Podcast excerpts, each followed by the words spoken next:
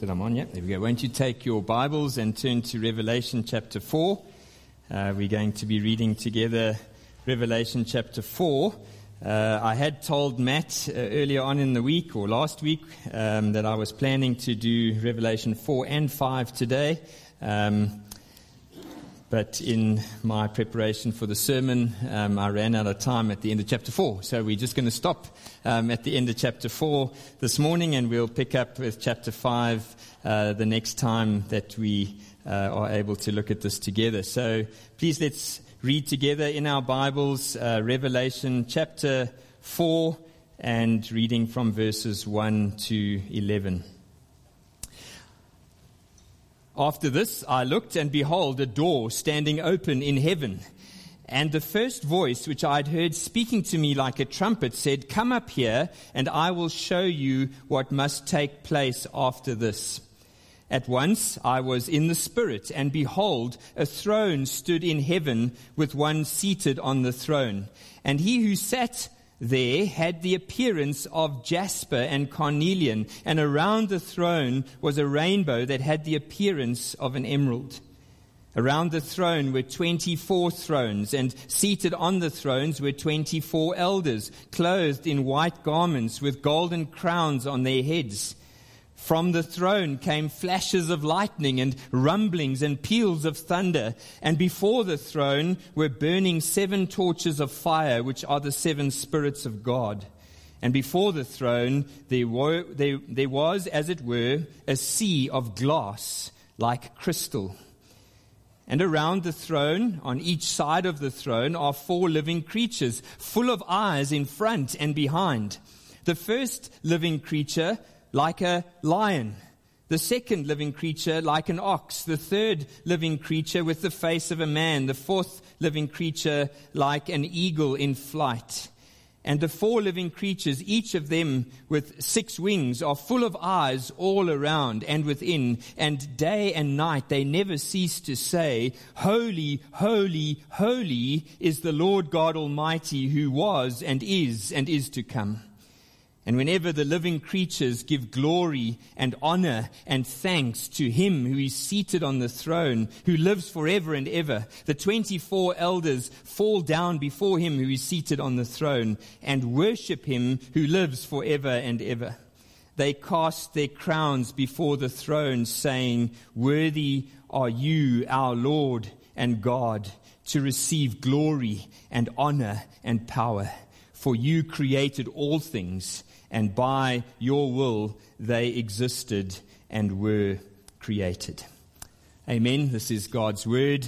Uh, and we have prayed uh, that the Lord would be pleased to, to add his blessing to both the reading and the preaching of it this morning. So we, we resume our, our studies in the book of Revelation today in a, I would say, less than ideal way, um, because we are going to be jumping from the end of chapter 1 uh, which we looked at last, or we got to last time, and we're going to be jumping all the way to the beginning of chapter 4. And, and that is because we spent eight weeks uh, last year looking in some detail at the end of the year at chapters 2 and 3, uh, the seven letters of Jesus to the seven churches in Asia. And I think many people get themselves into all kinds of trouble and confusion in chapters 4 to 22 of Revelation because they create a massive disconnect between the first three chapters, what's gone before in the first three chapters, and, and that which follows in the rest of the book. And I think we are potentially at risk to do the same thing today if I don't quickly remind you that chapters 1 to 3 is meant to flow directly into uh, chapter 4. So please uh, look back with me at chapter 1, verse 1, and remember that the book opens with these words. This is the revelation of Jesus Christ, which God gave him to show to his servants the things that must soon take place. He made it known by sending his angel to his servant John. And look down at verse 3. Blessed is the one who reads aloud the words of this prophecy, and blessed are those who hear and keep what is written in it, for the time is near. Now, turn with me to the very last chapter of Revelation, chapter 22.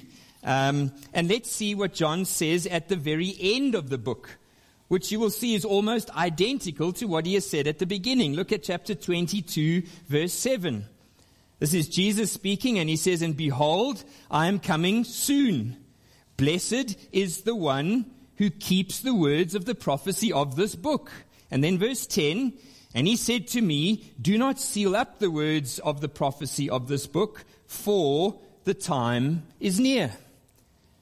And so I hope you can see that it's clear that Jesus intended, John intended for this whole book to be read as a single book not to be kind of artificially divided or compartmentalized so that some parts of the book are, are limited to people in the past and other parts of the book are exclusively for people in the future.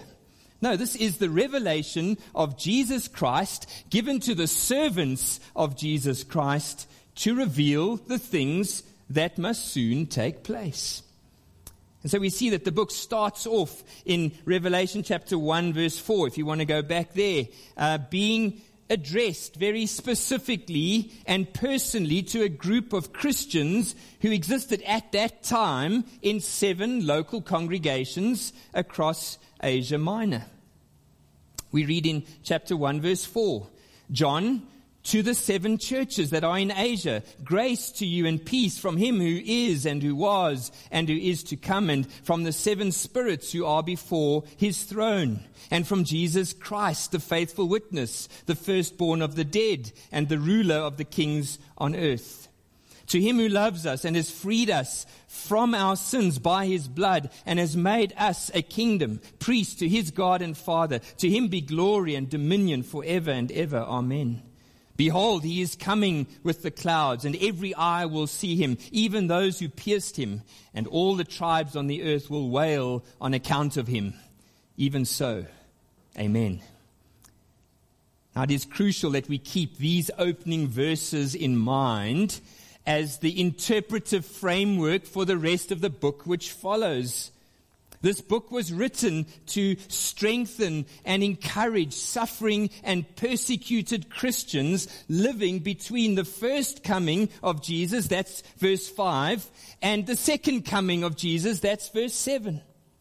And all Christians, starting with those to whom the book was originally written to, and all those who come to saving faith in Christ between the two comings, we are those who verse 5 and 6 says, we are loved by Jesus.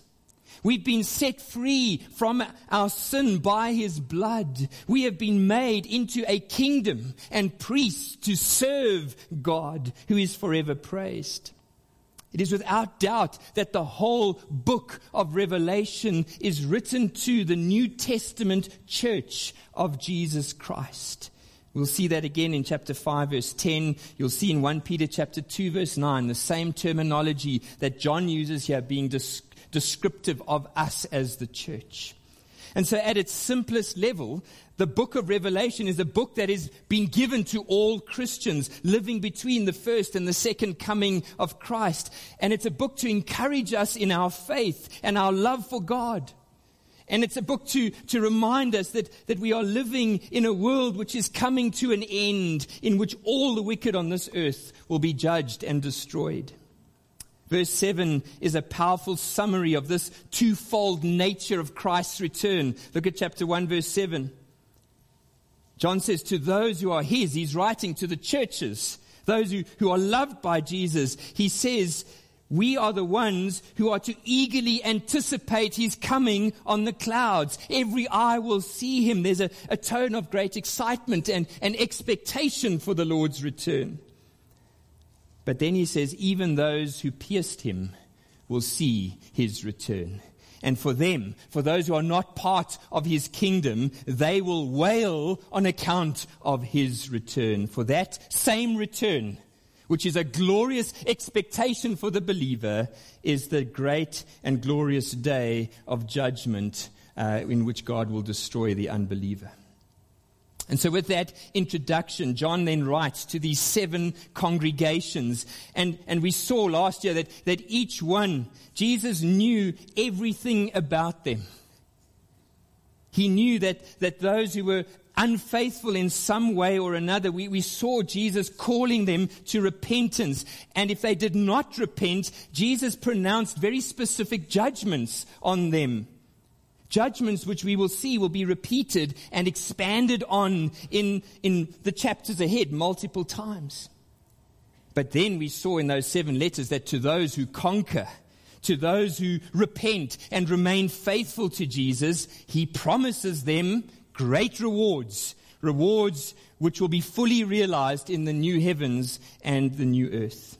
And so as we studied those seven letters to the seven churches last year, we saw that as much as each letter was, was written to a specific congregation in a specific historical and geographic location, nevertheless, as with all of God's word, the seven letters were addressed to us at Honey Ridge in 2021 and now in 2022.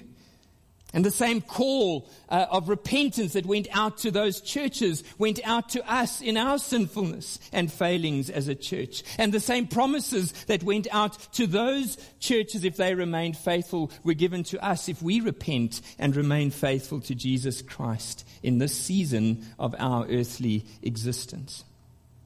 Now we need to remember that, that most, if not all of those early churches were facing severe persecution and suffering for the name of Christ. John himself was most likely the last living apostle, uh, and he was imprisoned on this remote island of, of Patmos for his faith. And so you can right, uh, quite rightly understand that, that the believers at the time must have started to doubt all that they believed doubting perhaps even the very promises of Jesus.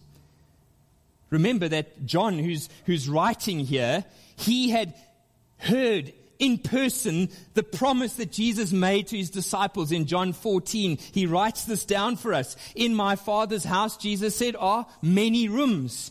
I'm going to prepare a place for you. And if I go to prepare a place for you, then I'm going to come back and I'm going to take you to be with me so that you may be where I am also. Wonderful promises, wonderful words of Jesus. But that was 60 years ago. 60 years. What happened to Jesus after his ascension? Did he perhaps get to heaven and God had changed the plan? Was he really going to come back? And, and what would happen to all those who then died between his ascension and his return? Because people were dying. John was the last apostle left. Would they still receive the promises of Jesus or would they be lost forever? And what about all the evil that seemed to just be prevailing in the world? It, it was getting worse and worse. Would the forces of evil ultimately prevail and destroy the church?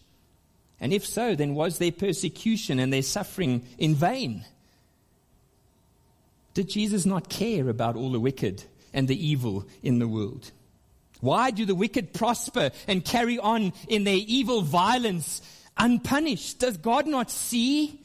Or if he does see, is he unable to do anything about it? These were the very real questions which must have gripped the minds and the hearts of those early Christians. These are the same questions which have gripped Christians throughout the ages of history. And these may be the same questions that are gripping your own heart uh, as you sit here today. Where is God? Where are the promises that Jesus made? And so, what a comfort, what a blessing it must have been to those early Christians to receive this message from heaven itself. A message from the risen Jesus to answer all their questions. To give his people encouragement and hope that Jesus is faithful that Jesus is the, the sovereign creator. He's the conquering king. He's the savior of the world. And he is the righteous judge. Nothing escapes his knowledge. Nothing is outside of his control. Nothing will thwart his plans and his purposes for the church. Because as we saw last time, in the end, the Lamb wins. And so as we studied the, the letters to the seven churches, let me just remind you of the incredible words of promise, of comfort that Jesus gave to his people who remained faithful to him. And I'm going to just read the, the last sentence of each of the seven letters to the seven churches. Jesus says, To the one who conquers, I will grant you to eat of the tree of life, which is in the paradise of God. I will grant you the crown of life, and you will not be hurt by the second death. I will give you the hidden manna and a white stone with a new name written on it. I will give you authority over the nations, and I will give you the morning star. I will give you white garments, and I will never blot your name out of the book of life, and I will confess your name before my Father and the angels. I will make you a pillar in the temple of my God, and you will always be in my presence. And I will write on you the name of my God, and the name of the New Jerusalem, and even my own new name and I will grant you to sit with me on my throne as I also conquered and sat down with my Father on his throne. And so, with all those incredible promises and confirmations of hope which John gives to the seven churches, we, we come then to the end of the first cycle of the vision. As we remember on that little diagram uh, from last week, if you've still got it in your Bible, um, the clicker is not working. Thanks, John. Just go on to the next slide there. Um, so, so we've got the diagram. We, we've now come to the end of the first cycle of the vision. That's chapter 3, verse 22. And it started with Jesus' first coming in verse 5. It covers the entire church age throughout history. And it ends with Christ's second coming in chapter 1, verse 7. And, and all the promises that I've just read to the one who conquers are promises that, yes, we perhaps have a glimpse of some of them in this life, but they are primarily promises which find their fulfillment in the new heavens and the new earth. And so you might be wondering with those early Christians, well, that's wonderful. That's truly encouraging. But how? How, John, do these words and these promises of Jesus square up with what we actually see going on in the world around us? How are we to understand all that Jesus has promised in the face of all this evil and all the suffering and all the persecution and all the brokenness in the world? And, and John says, I'm glad you asked. Because wait, there's more. There's a lot more. And so begins the second cycle of John's vision, which takes us up into the very throne room of heaven to see firstly the, the truth about God and Jesus, and then to understand all of history as it unfolds from God's perspective. And so we are going to spend our time in the first half of that little box there this morning. Revelation chapter 4. Next time we'll look at Revelation chapter 5, and then we're going to look at the seven seals and, and what they signify in terms of the unfolding of God's plan in history. Thanks, Sean. You can just go back to the, the, the plain slide again. Yeah, thank you.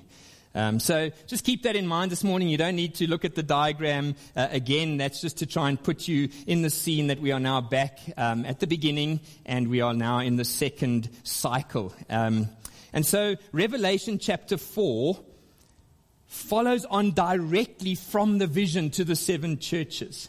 But now we have the second cycle. We, as, as the illustration I used last time, we really now have the next layer of color and, and texture on the canvas of this painting of Revelation, giving us, as it were, in this case, an insight really into the, the throne room of heaven, into the artist's studio, to understand from his big picture perspective the meaning of the painting so that we can begin to grasp and understand the events that are unfolding in our world and in our history. And so, chapter 4, verse 1 says, After this I looked, and behold, a door standing open in heaven. And the first voice which I had heard speaking to me like a trumpet back in chapter 1 said, Come up here, and I will show you what must take place after this. And so Jesus himself summons John into heaven with a specific purpose to, to show John the things that must take place after this. And, and please note the same time marker is used as we saw back in chapter 1, verse 1. It is to show the servants of Christ the things that must take place after this or soon take place. It's exactly the same uh, phrase that Jesus uses now as John is caught up into heaven. Now, verse 2 tells us that he is taken up in his spirit into heaven and he sees certain things which these two chapters then describe. Now, before we look at these chapters, I must just mention two important things about how we understand this kind of apocalyptic uh, literature or genre or vision. And the first is this. The minute that John enters into the spiritual realm of heaven, the things that he sees, although they are described to us in terms of physical realities, the physical realm, these things that he sees are not physical. John is describing spiritual realities by the only means possible through the physical things that he knows of on earth. But these are not meant to be understood. These heavenly things are not meant to be understood as literal physical objects or beings. But rather they are meant to be understood in terms of the spiritual realities to which they signify. And we're going to see this more clearly uh, in a moment and as we work our way through Revelation. So please keep that in mind. We are, we are talking about spiritual realities being described in physical earthly language.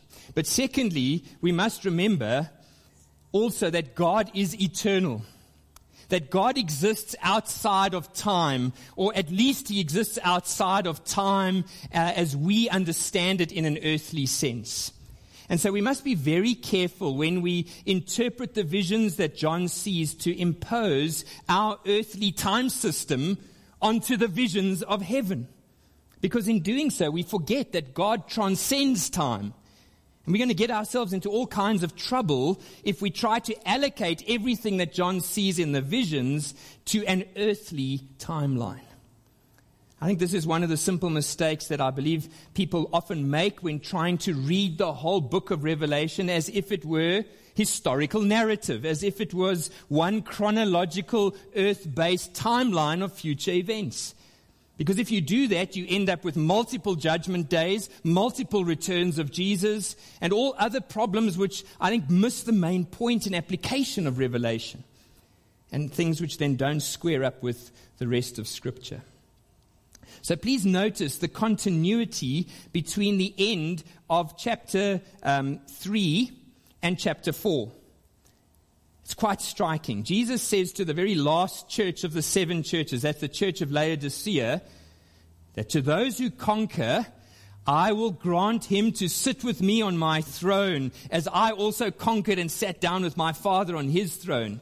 And then chapter 4, immediately John is taken up into, into heaven. And what does he say in verse 2? At once I was in the Spirit, and behold, a throne. A throne stood in heaven with one seated on the throne. Now, just in case you are, are not sure uh, of what the main point of this glimpse into heaven is all about, John is going to mention the throne of God 17 times in these two chapters. And he does so nine times in the next few verses. Now, it's very important because if we lose sight of the throne, we miss the whole point of the chapter. And we will certainly then misinterpret all the lesser details that are being described by John in his vision. Now, everything in chapter 4, and taking both chapter 4 and chapter 5 together as a unit, it must be understood in relation to the throne of God. So please keep that in mind. So let's start there. What then does the throne represent? I think it's quite simple. It represents the, the sovereign rule and reign of God Almighty over all of the universe. Over all creatures, great and small, over both the, the spiritual realm, the unseen realm, and the physical realm, because God is the one who created everything. By his sovereign will and purpose alone, he brought everything into existence out of nothing. Now, before we consider some of the details of this vision, I need you to see the purpose for the vision. The, the, the purpose for all the details. It is to inspire worship. If the throne of God is the dominant object of this vision, and it certainly is, then the worship of God is the dominant action. The first thing we notice as we consider the scene in heaven is that heaven is not empty. Heaven is filled with beings Firstly, we see 24 uh, angelic elders sitting on 24 thrones, wearing white garments and golden crowns. Then we have four living creatures, very strange creatures flying around, uh, each with six wings, and their whole bodies in front and behind are, are covered with eyes. One has the face of a lion, one has the face of an ox, one has the face of a human, the other has the face of, a, of an eagle. And then if you glance ahead to chapter 5, verse 11, we see that beyond this inner circle, there is this great multitude of angels, numbering myriads of myriads and thousands times ten thousands. And then beyond that, in chapter 5, verse 13, we are told that every creature in heaven and on earth and under the earth and, and the sea and all that is in them is there. Now, it's not that the details of, of all of these heavenly beings is unimportant. We'll, we'll get to consider some of those in a moment. But we must not lose sight of the fact that all of these amazing creatures in heaven are united in one purpose, which is to worship the Lord God who sits on the throne. Each description of a new group of beings all describes them doing exactly the same thing. They are worshiping God. Now, if this is the main point of the vision in heaven, can you imagine walking up to one of those creatures and saying, Excuse me, sir, it's so good to be here, but I was just wondering, can you tell me why you have eyes all over your body? To do that would be to totally miss the point. The point is, is being shouted out at us in verse 8. And the four living creatures, each of them with six wings and full of eyes all around and within, day and night, they never cease to say, Holy, holy, holy is the Lord God Almighty who was and who is and who is to come. And then John goes on to describe the scene around the throne, this worship of God. It's, it's all encompassing. Look at verse 9. And whenever the living creatures give glory and honor and thanks to him who is seated on the throne, who lives forever and ever, what happens then? Well, then the 24 elders bow down before him who is seated on the throne and they worship him who lives forever and ever. They cast their golden crowns before the throne saying, Worthy are you, our Lord and God, to receive glory and honor and power, for you created all things, and by your will they existed and were created. And so, coming back to the church then, the early church, and, and to us now, Jesus wants John to convey this, this vision that God is the sovereign creator of all things and everything in all the universe is under his rule. From the stars and the planets and the galaxies to every creature that lives on the earth, and yes, even to your mother in law. Everyone is under the sovereign rule of our God. The resounding message of Revelation 4 is that this Creator God is worthy of all our worship. Only He is worthy of all glory and honor and power because He made it all. He made you, He made me, and He is worthy of our worship. Just a, a quick detour here. Please notice in verse 11 chapter 4, verse 11, the reason why all of these heavenly beings worship God. It says, For, because you created all things. Now, this verse is a real problem to those who would teach some kind of theistic evolution whereby they say that God basically just initiated the, the Big Bang and then left the world to be created through billions of years of random evolutionary mutations.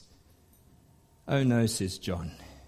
All the angels, all the heavenly creatures ascribe all glory and honor and power and praise to God because he created all things and by his will they existed. They came into being and were created. So now that we have the big picture, detour is over. Um, big picture clearly established, I hope. Let's consider now some of the, the details in John's vision in their proper place. Notice in verse 3 that John doesn't actually describe God the Father. God is a spirit. He does not have a body like us, the Westminster Confession says, and, and he cannot be described by anything he has made. On the contrary, we are forbidden to seek to try and describe God by any form of human object. That's idolatry.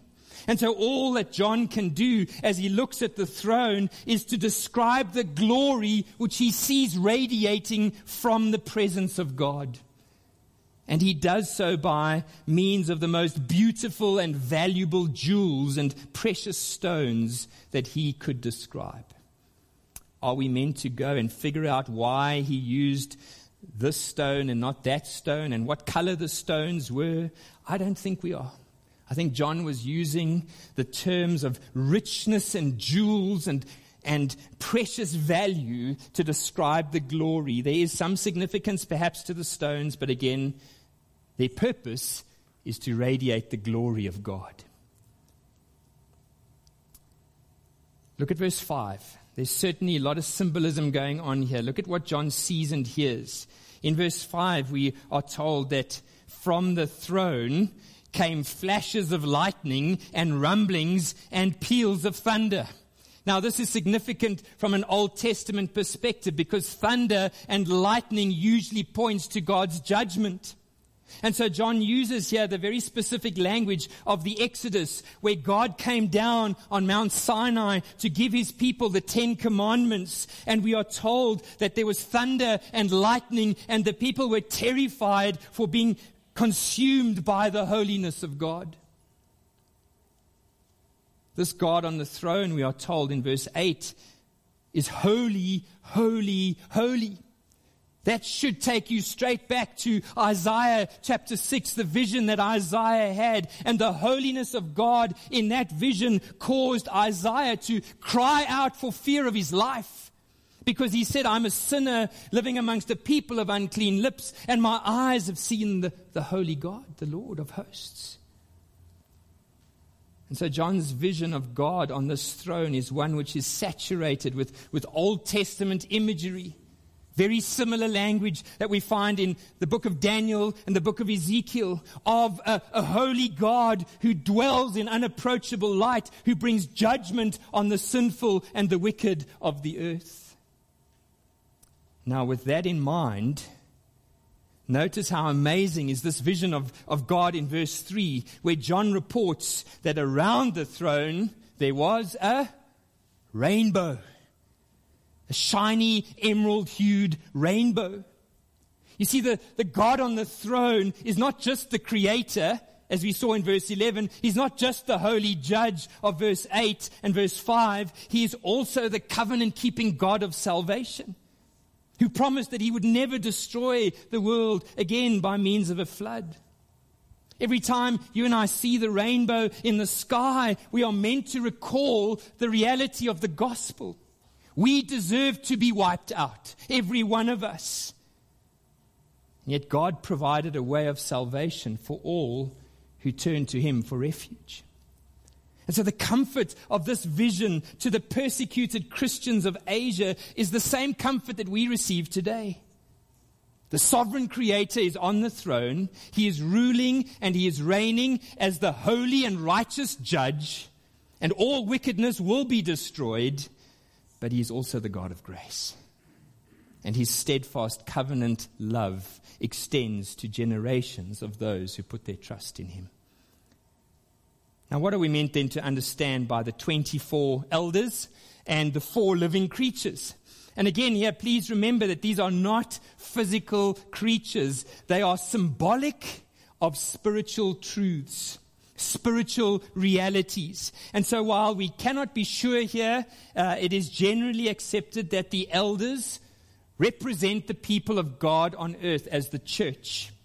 Whether it's the 12 Old Testament patriarchs and the 12 New Testament apostles, or whether this is some special order of angels in heaven, we, we cannot be sure. But it does seem clear that they represent all of the church of God on earth. I would argue that these are, the, are, these are angelic beings. as we saw in chapter 2 and chapter 3, each church had an angel, an angel who represents that church before God in heaven. So it would seem that the, the best understanding of these 24 elders are angelic beings who represent the entire people of God in the presence of God. This comes out quite clearly in chapter 5, verse 9 and 10, where these 24 elders refer to those who have been purchased by God as them, not us. So if they were physical representatives of the, or if they were the 12 apostles and the 12 patriarchs, they would say us. But they speak about the church as them. And so uh, I think we are safest to assume that these are angelic representations uh, of the church here on earth. Similarly, the four living creatures represent all the created world. We have the lion as the head of the wild beasts. We have the ox as the head of the domesticated animals. We have the eagle as the head of all the flying creatures. And we have the human as the pinnacle of all God's creation. And we are told that there are four on each side of the throne, which speaks of north, south, east, and west, covering the four corners of the earth. And, and again, we, we must not get all tied up in the details, because taken as a whole, we see the four living creatures representing all of God's general creation. And we see the 24 elders representing all of God's special creation. His chosen covenant people, the church. And the point of the whole chapter is that all of creation, generally speaking, the created world, and specially speaking of the church, they surround the throne and worship him who sits on the throne. The scene which John describes, I think, is echoed throughout the Psalms and and Matt read to us Psalm 150 this morning. Go back and read that again, and you'll see the general description of creation worshiping God, and then the special description of God's people worshiping God being echoed in Psalm 150. Now, there are just two more things which John describes in his vision of the throne. One is quite simple to understand, and the other is a little bit more difficult. In verse 5, we read that from the throne came flashes of lightning and rumblings and peals of thunder, and before the throne were burning seven torches of fire, which are the seven spirits of God. And before the throne there was, as it were, a sea of glass like crystal. So the simple one is the, the, the burning seven torches of fire, because John tells us that this image represents the Holy Spirit. We've already seen this reference to the Holy Spirit back in chapter 1, verse 4 and 5, as John describes the triune God the Father, God the Son, God the Holy Spirit. He uses the exact same description as he does here the seven spirits who are before the throne. But it's also, I think, important just on this to notice in our theology of the Trinity to see that all the living creatures around the throne fall down and worship God who sits on the throne. But the description of the Holy Spirit is this seven branched candlestick flaming of fire in the midst of the throne, right before the presence of God. The Holy Spirit is not a creature who bows down and worships God, for he is at the very center of the throne in the presence of God who is being worshipped. And we will see later on in chapter 5 that Jesus Christ himself is also worshipped as God. So we have a wonderful glimpse into the Trinity here. And then lastly, John says that before the throne there was this sea of glass, like crystal. Now, this one's a little bit more difficult because there are various Old Testament allusions which could be referred to here in this symbol of the crystal sea. Uh, number one, it could refer to the incredibly pure and holy and valuable and precious nature of God. Glass in those days was not commonplace like we have today, clear. Um, and so anything like crystal that was crystal clear was super valuable, very expensive, almost the value that we would assign to a diamond today. And so John could simply be referring to the fact that the, the throne room, the floor of heaven, was made out of diamonds.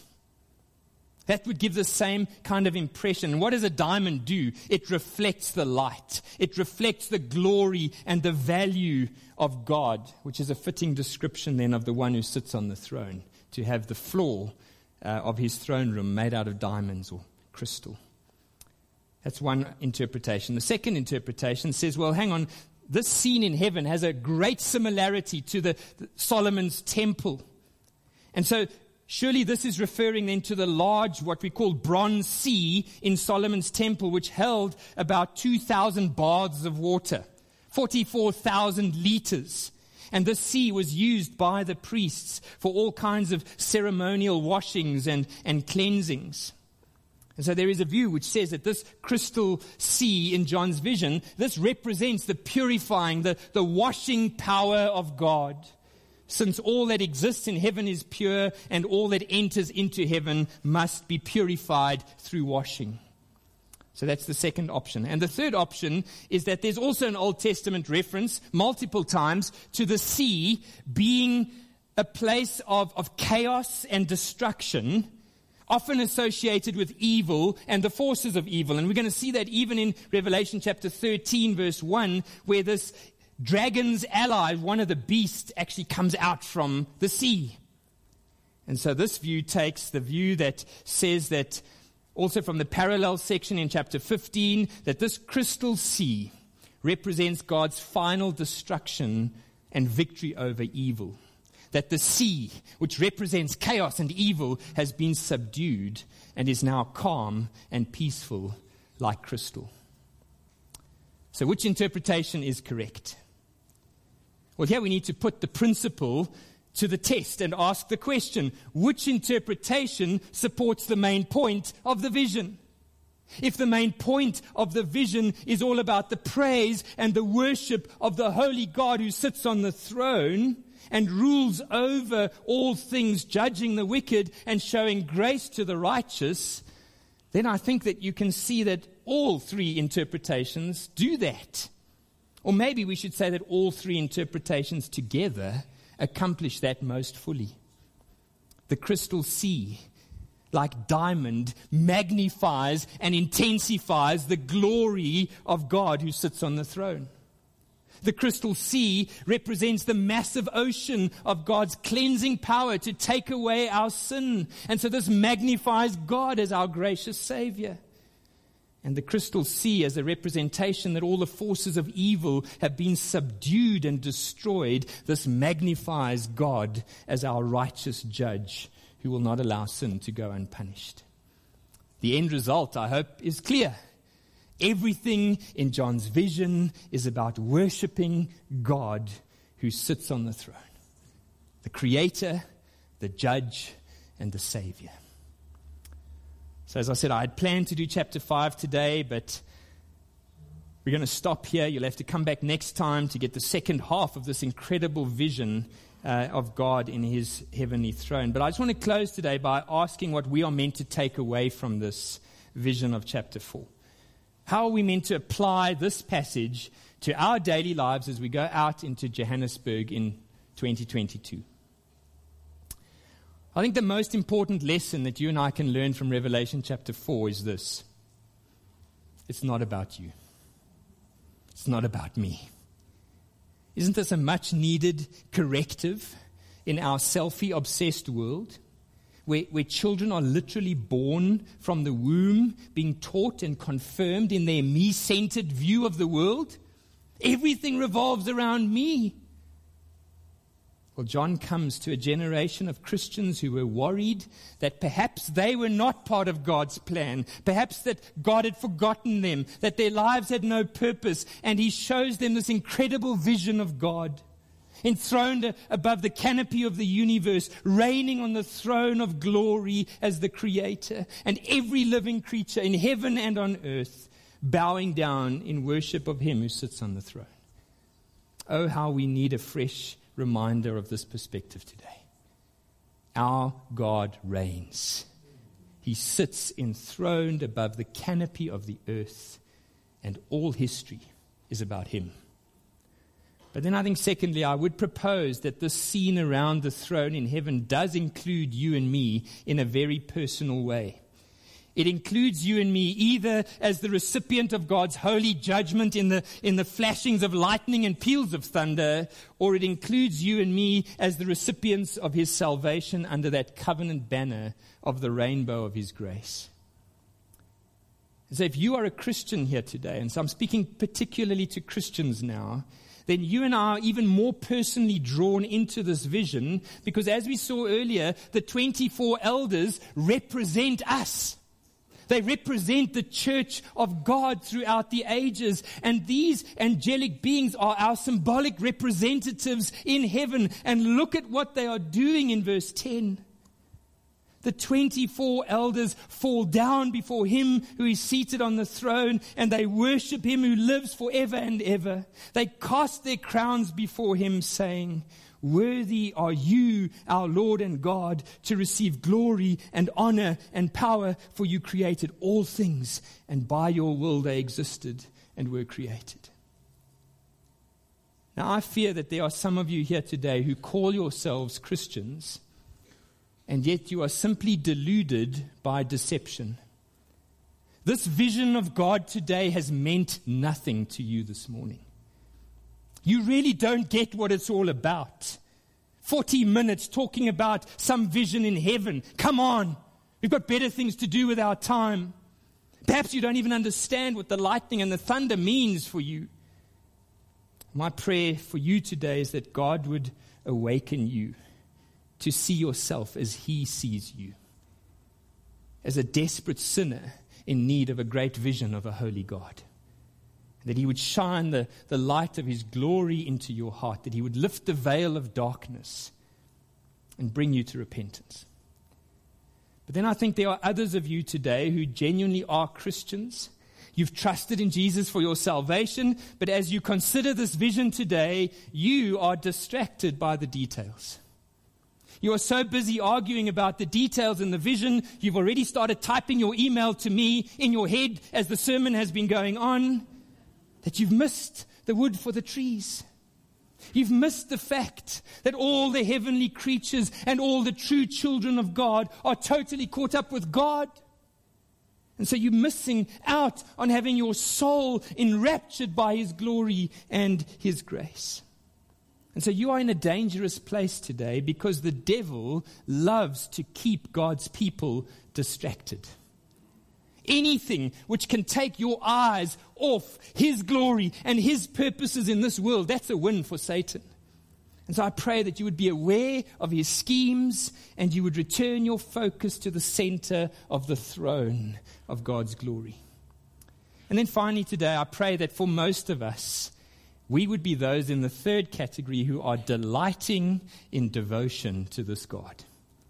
There's still so much that we need to learn from this book, which is meant for us to, to live and grow and persevere as Christians in this world. But unless we get this first lesson in place today, we're going to miss out on all that is still to come. We were made to worship God.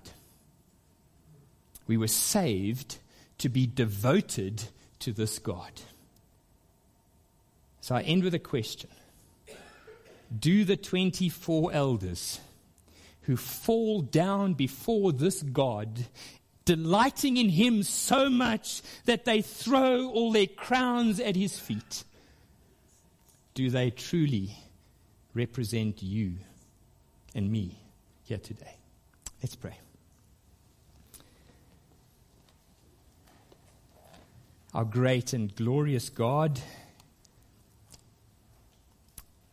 how we must marvel at your condescension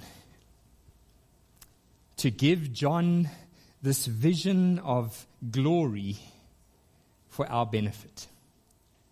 Lord, we must confess that if it were not for these glimpses that you gave to Isaiah and Daniel and Ezekiel and now John into the very throne room of heaven, to understand something of, of your glory and your holiness and your, magni- and your magnificence and your grace, we would be people who would be so earthly bound, we would be of no heavenly good. And so, Lord, we want to pray that you would lift our eyes, lift our eyes from all the troubles, all the struggles, all the burdens, all the heartaches, all the pleasures, all the distractions of this world. And that we would behold our God seated on the throne of glory, a righteous judge and a gracious Savior. And that we, as your people, would truly be those who worship you as the 24 elders do, as the four living creatures do, worship you every day by offering up our lives as a living sacrifice. That everything that we do would be about bringing glory and honor to your name. Help us as we ponder on these things. Help us as we go and read it again in our own quiet times this week. Help us to meditate on your glory and your majesty. And as we draw closer to you, we pray that we too would begin to shine and radiate and reflect the glory of God into this desperately dark world that needs to see Jesus. So we ask this for your name's sake and for your glory. Amen.